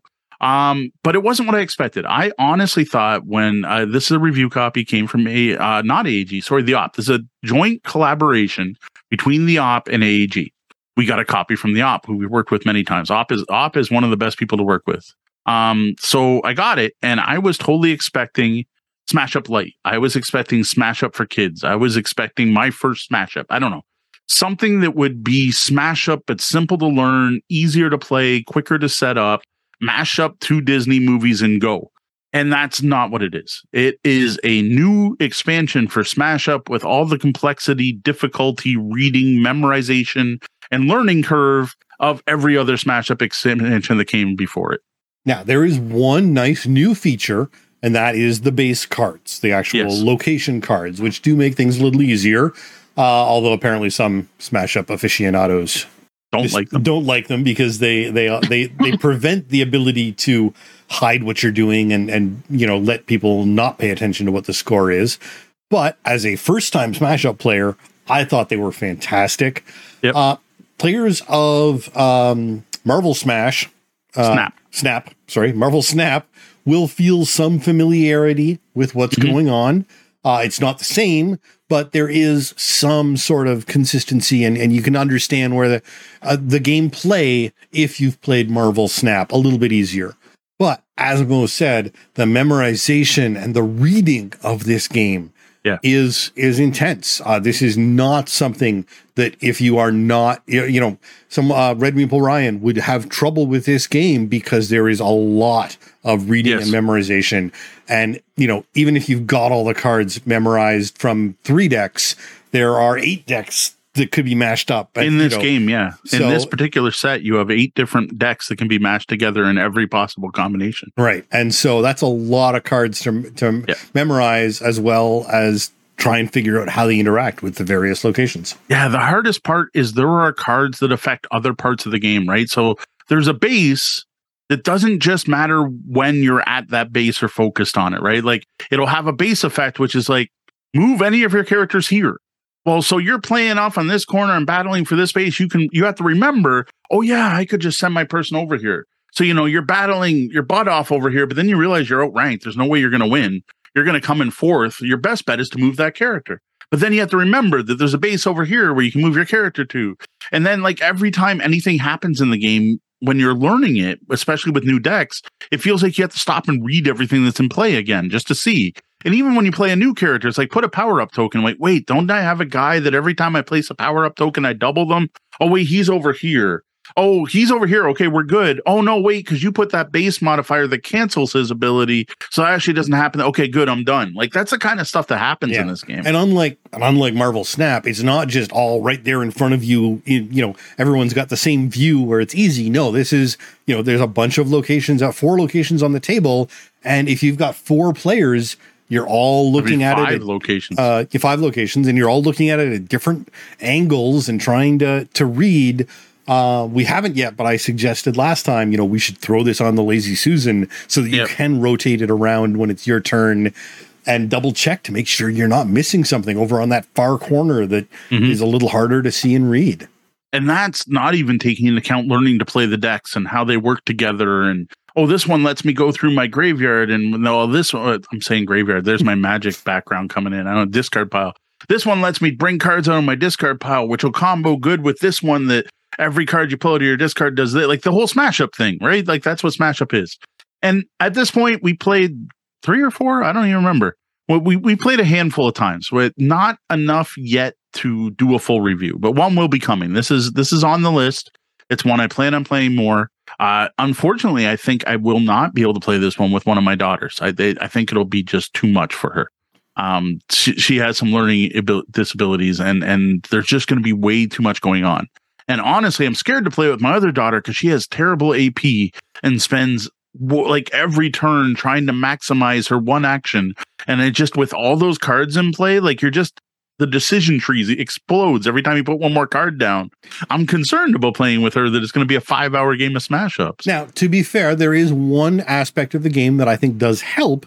Uh, and I, I don't know if this is special to the Disney. I haven't played any of the others, but they, each of the decks does come with a card that gives you an idea about how Mhm. that deck is used. Some ideas, you know, some some concepts of that deck to give you a, a nudge in the right direction.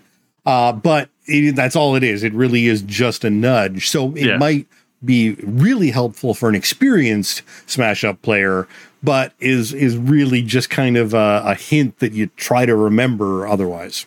Now, one big disadvantage I will say for Smash Up fans adding this to their collection is they changed the terminology, which I get it because it's Disney and you want to have heroes, but every other Smash Up calls them minions. So there has to be a rule in this game that every hero counts as a minion and every minion counts as a hero. And I'm just like, that's annoying. Like, I- again, if you were going to do kind of a standalone My First Smash Up, I don't mind hero because you're teaching people a new game. But when this is just a full Smash Up expansion that's also a standalone new intro box, that's just annoying and it's going to confuse people even more. Yeah, and if anyone thinks, "Oh, we're overblowing it. This is it must be easier." No, no, you have to look at the rule book that has like 15 pages of card combination possibilities and rule clarifications because this has to work with all the other Smash Up games. Yeah. Yeah. Not at all was expecting. I'm not even saying this is bad. It's fantastic for those of you who love Smash Up. If you Honestly, love Smash Up, eight new decks. Here you go. I, I, have to say, I liked it. I mean, I've only played the once so far, but I enjoyed it again, partially because I was coming from having just jumped in and, and gotten full bore on Marvel Snap. And, and that connection. This is like the meaty version of was Snap. Feel, yeah, I was feeling that. Oh, okay, now I get to do all this. Yeah. So I I was really digging it. But that's now I went the opposite way where I played Smash Up, then I played Snap, and this is going to sound a bit harsh, but I'm like, it's Smash Up, but good because you only play six rounds and you're you're limited to a deck of only 10 cards that you can really customize. And i like that better though i will admit i got sick of snap pretty quickly. I don't play it anymore but like at first when i was playing snap i was just like oh this is what smash up should be. Because oh the first game playing like tori and cat sorry cat had played smash up many times. Tori had never played. I played with the original set. Maybe there was an expansion in there like it had been, I don't know, how long's the game been out? 10, 20 yeah, years? like now? a decade. Yeah, it's at least 10 years. I think the anniversary edition's coming out this year or did come out. So like it had been 10 years and I'm like, man, I am overwhelmed. Like I play heavy game. I play Vital Lacerda games and here I am overwhelmed by a Disney game because there's just too much going on. And I'm like, I don't know what to do. And I'm like, every time I think I know what to do, I realize that I need to know what my opponents can do to really make my decision. So not only do I need to know my deck, I need to know their deck. And I'm just like, wow, this is a lifestyle game. Yeah, no, this is, and again, we keep saying it's a Disney game. And yes, it has the Disney brand, but what comes with that brand is an expectation, a childish yeah. sort of feeling. And you do not get that with yeah. this game. Like maybe we need to stop thinking that because because mm-hmm. Disney Sidekicks was very much the same thing. That is an extremely difficult action management game that is not at all for kids, despite what it looks like.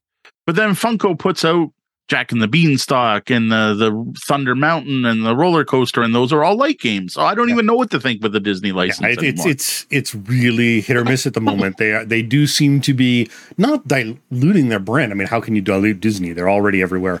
But you can you know adding some brand confusion in as to whether or not this is for kids or not.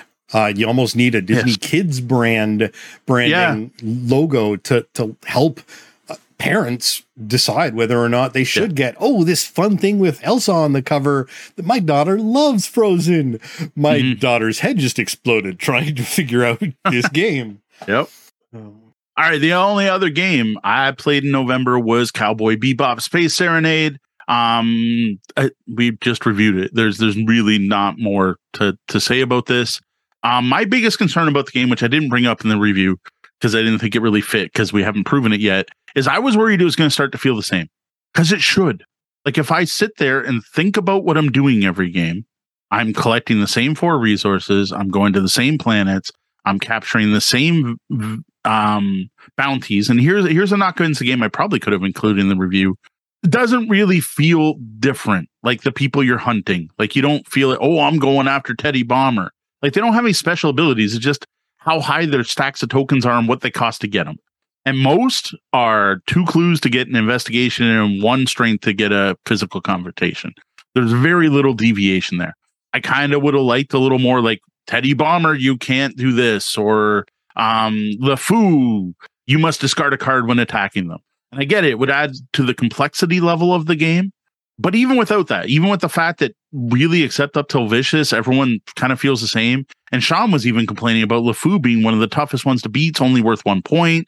And why is this other person worth two? Like it just didn't seem to have a logical pro- progression. And I'm like, it's going to feel the same. I'm going to hunt bounties. I'm going to buy cards from the deck. Now, a big part of that is how thick that market deck is. It's huge. You will not go through it in a single gameplay. And honestly, we played five times. I don't even know if we've seen every card in that deck. They may not be cards that just never came up randomly. Or or or have been grabbed fast enough that you didn't notice them. It there's yeah, there's definitely cards yeah. I've not bought. The market the market deck is huge, and you know Mo, Mo was saying that he keeps expecting this, but the fact is we played back to back games last night and we yes. aren't feeling it. No, we're expecting that we should get to that point, but it's not coming. Yet. No, it hasn't happened. Like like I I just expect them to be like, yeah, yeah, Cowboy Bebop. Yeah, I got my 10 cards. I buy some cards. I go to a planet. Yeah, I hit them twice. Oh, now I played enough games. I realize I should investigate a couple times first to get some extra tokens before I take them out. Oh, how thematic. That's really cool. But I figured that out. Like, I don't, I don't think there's a hidden strategy I haven't discovered yet. And that's, we're still playing it that way. And our scores are close. Mm-hmm. Our last game was 16 to 17 to 18. Yep. Like one point away each. Yep. I don't know. I, I, I it's not. I like I didn't even mention it in the review because it hasn't happened. Yeah. And no. I gotta say, nowadays, if you can play five games of a game, including two right in a row, and not feel sick of it, that's all most groups need. Despite yeah. what most people think that they want to play their games hundreds of times, most people don't. So if you can play a game five times with a couple games in a row on the same night, that's a pretty strong recommendation for it not feeling too samey. And that means you're looking at 10 bucks a play for a game with a vacuform insert, uh, you know, double layer player insert, boards, double layer player boards, miniatures. Yeah. Again, the value for this game just keeps getting better. Yeah, I, am so not sick of it. Deanna has admitted she's like, I can't see recommending it. Like, if we are like, oh, what do you want to play out of all the games we own? She's probably not going to pick it. And I'm like, I think I would if I was in the right mood. If I'm, I'm looking like, for ah, a deck builder, yeah, you know, let's let's play. Like Bebop. I'm to say let's play Dominion tonight. I'm to yeah. say let's play Bebop. No, uh, you more so. You like deck builders more than we do. But like out of the deck builders I own, like I, I'll admit I'd rather play Core Worlds, but Core Worlds is a three to four hour That's a epic. I love that game, but it is a very different game than playing Cowboy Bebop. Yeah, but yeah, over Dominion, Clank. I think I'd probably rather play Bebop over Clank right now. Possibly. Anyway, that's it for November. Now, so far in December, I think this is hilarious. We've already played twice as many games as last month. So that's a trend I hope keeps going up. We'll try to do it exponential. To you know, three more days in, we'll be at we'll be at uh whatever the next double is. We're at two times, and then we go to whatever four times, and then we go to eight times, and then we you know we'll keep expanding it up. Thirty, we'll go to ten hundred and twenty-eight times more gameplays than last year, last month. Um, now two of those plays were Cowboy Bebop. I played twice in a row. We played two player and three player to see how much of an impact it had. I don't think I need to talk about Cowboy Bebop anymore, unless you have anything else to add. Nope. I think we covered that pretty thoroughly. There you go. Um, but the other one we did play is chapter one of Black Brim 1876. This is a game that if you are a normal like board gamer, hobby gamer hanging out on Board Game Geek, you may not have heard of.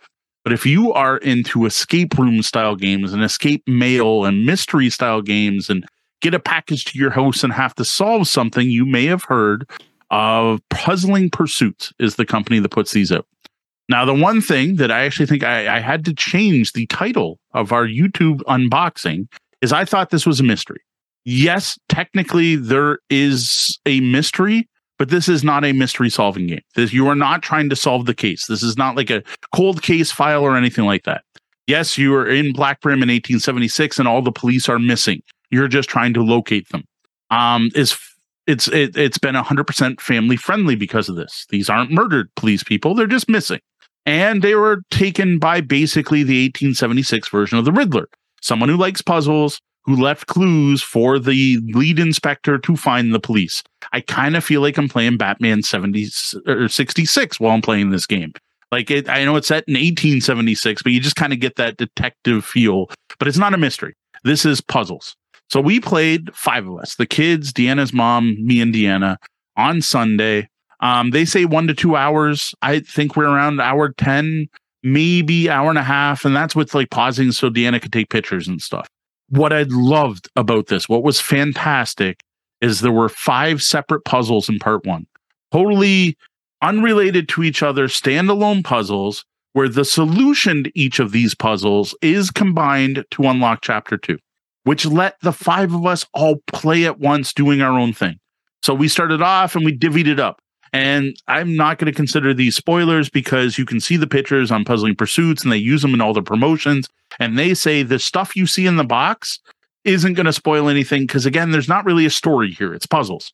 Like, yes, you could take the pictures and zoom in on them and solve the puzzle without buying the game, I guess. But like, the, I'm not going to give anything away. So it's like, all right, who wants to take the newspaper clippings? Okay, who wants to take the postcards? Okay, who wants to take the cipher? Who wants to take this? Who wants to take that? And we all divvied them up and everyone started solving and some of us got them right away but like organically It was just like, oh, let me help you with that. Or, you know what? I'm not figuring anything else. Do you want to swap? And we went around and we slowly solved the puzzles until we were down to just one. And then it was all five of us trying to solve this one puzzle. And it was just difficult enough that like we got a little frustrated. Like it took all five of us and we eventually figured it out. Some of the other puzzles, yeah, it was like like instant. Like it was literally you look at it, you're like, oh, that's what they want you to do. And then there was very much the case of here is my daughter staring at a menu for forever, making lots of notes, writing things down, hands it off to someone else. They read it and go, Well, I think you're supposed to do this. And that's where the multiple players really helped, like having multiple brains on it. Yeah. But it avoided the unlock, exit the game. Here, let me try. Can I hold that? I didn't get to see the picture yet. Can I read the card next? And I love the fact we all got to play it once. Yeah, and the fact that the the puzzles were different enough that the different point of view and just coming at it with yeah. a fresh, open set of eyes made a difference mm-hmm. is fantastic. That's what you want, and honestly, that's what you get in an escape room, right? Yes. You know, someone's staring at something hanging on a wall for ten minutes, and then you know Bob walks over and goes, "Oh." oh. and and somebody probably is cursing at that point, but still, yeah. that's you know that's how the game goes. Yeah. The other thing um, that I didn't like so this isn't app driven, but it uses a web page. Now, what you do is you have to go to the web page, and here's a brilliant thing I've never seen a game recommend before that says check your answers. So you go, I did the newspaper puzzle. This is my, it, and then you go, are you looking for clues or are you looking for to check your answer? And you're like, I'm looking to check my answer. Like, okay, what's the answer? And it gave me a drop down that didn't spoil anything. And I'm like, this. And like, you have managed to find blah blah blah. Good job. Once it was bad. Like we were like, no, you seem to be on the right track, but you're missing something.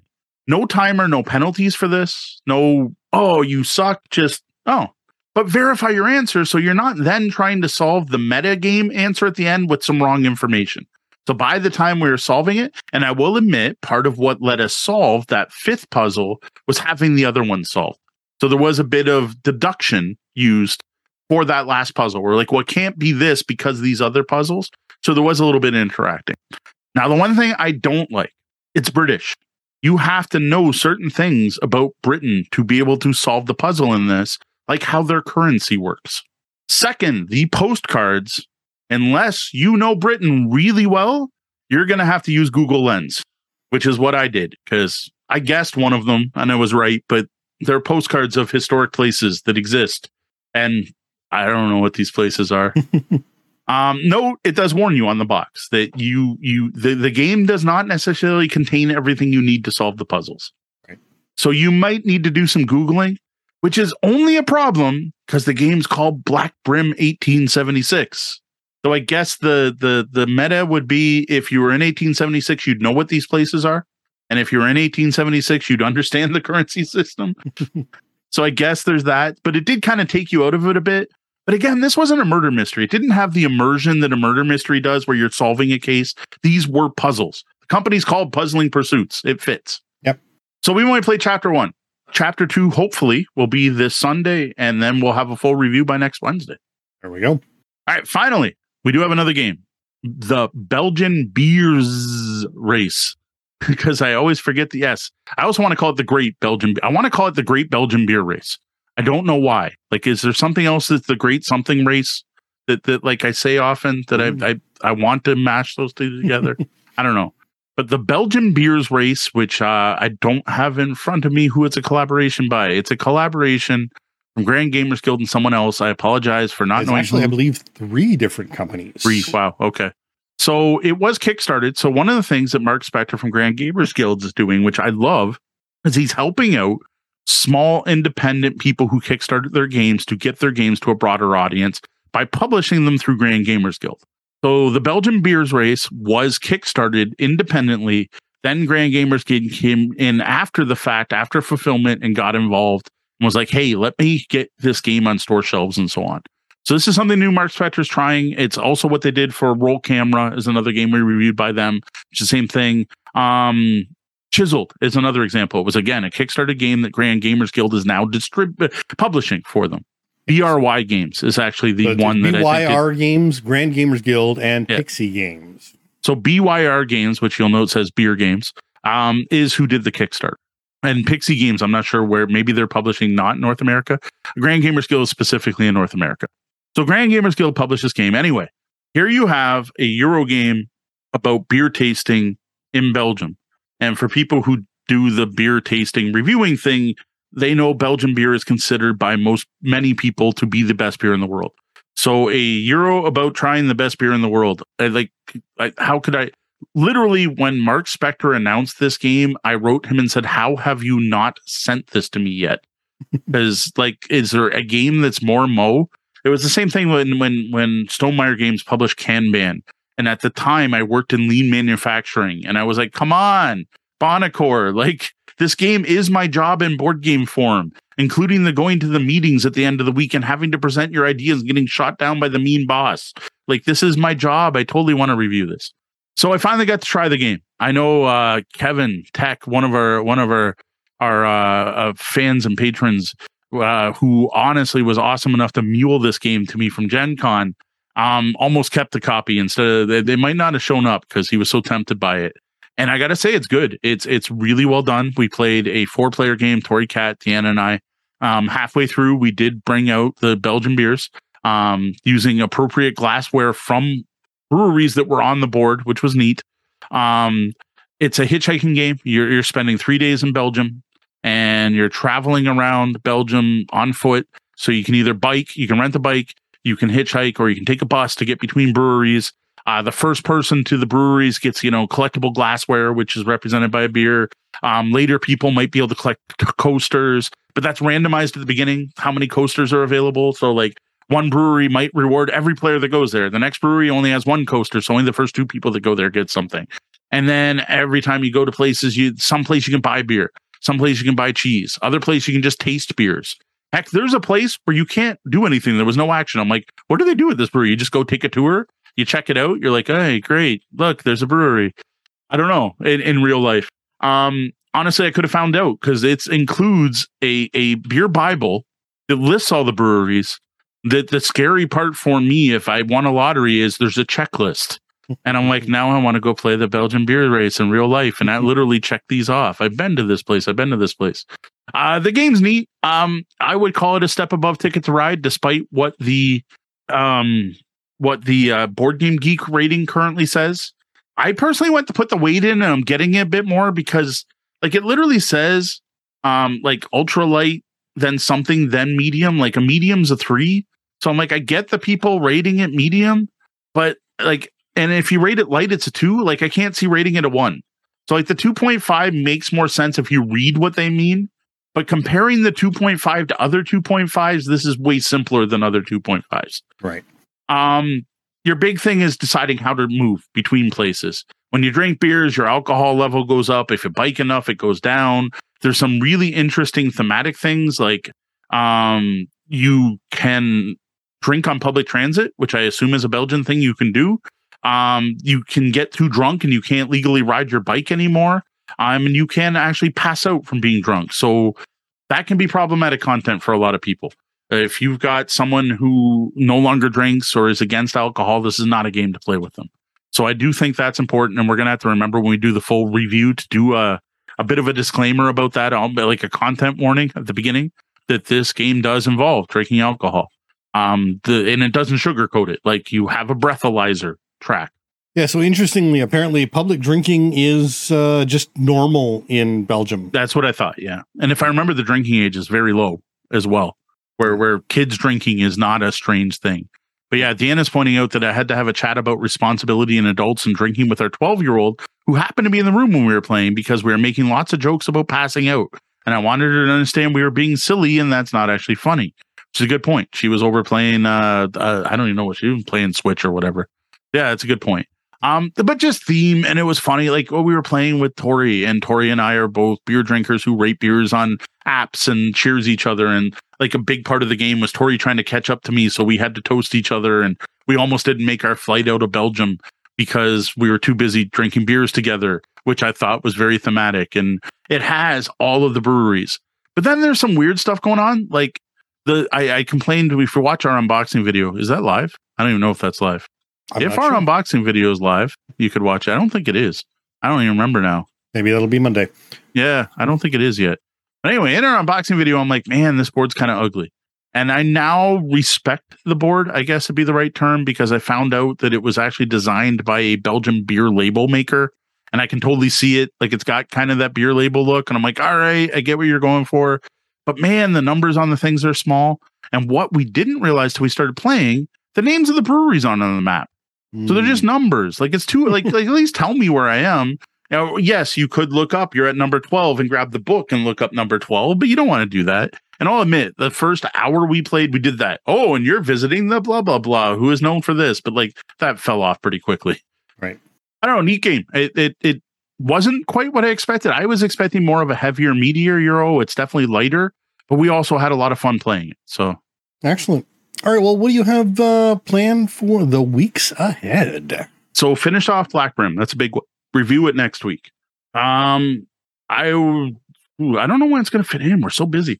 I want to play Boba Mahjong. It's a two player only rummy Mahjong game, which sounds a bit like Point Salad.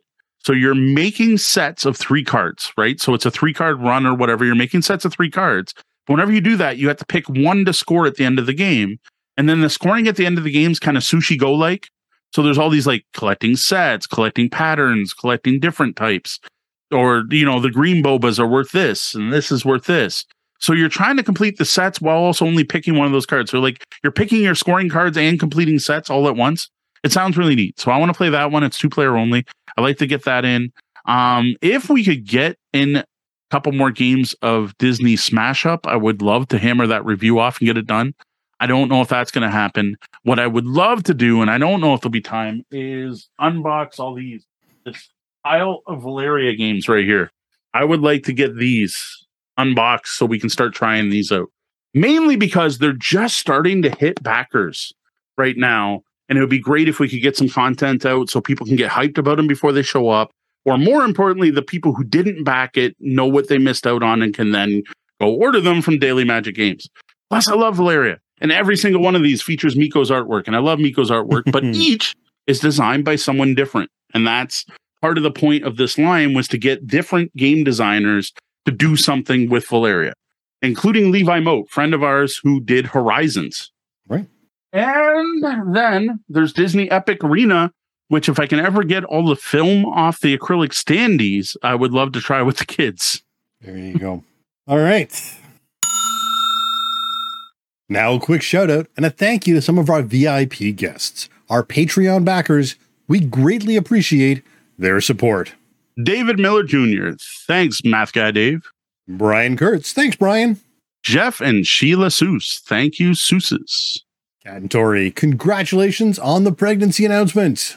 Yes, congrats, both of you. You've been trying a long time. All that money and crap you went through is finally paying off. William Fisher, thank you. Well, that was the double bell. That means our shift's coming to an end and we're going to have to slam that portcullis. Though the doors are closed, you can always find us at tabletopbellhop.com, all over the web as tabletopbellhop one word, and on your podcatcher of choice. Before you go, don't forget to visit patreon.com slash tabletopbellhop to show your support, which would be awesome. Um, honestly, stuff in this room, the lights that are here, like, so that is part because of you and our other awesome patrons. Well, that wraps up the time we have for the show tonight. Thank you, lobbyists, for joining us. You're welcome to stick around for our Penthouse Suite after show.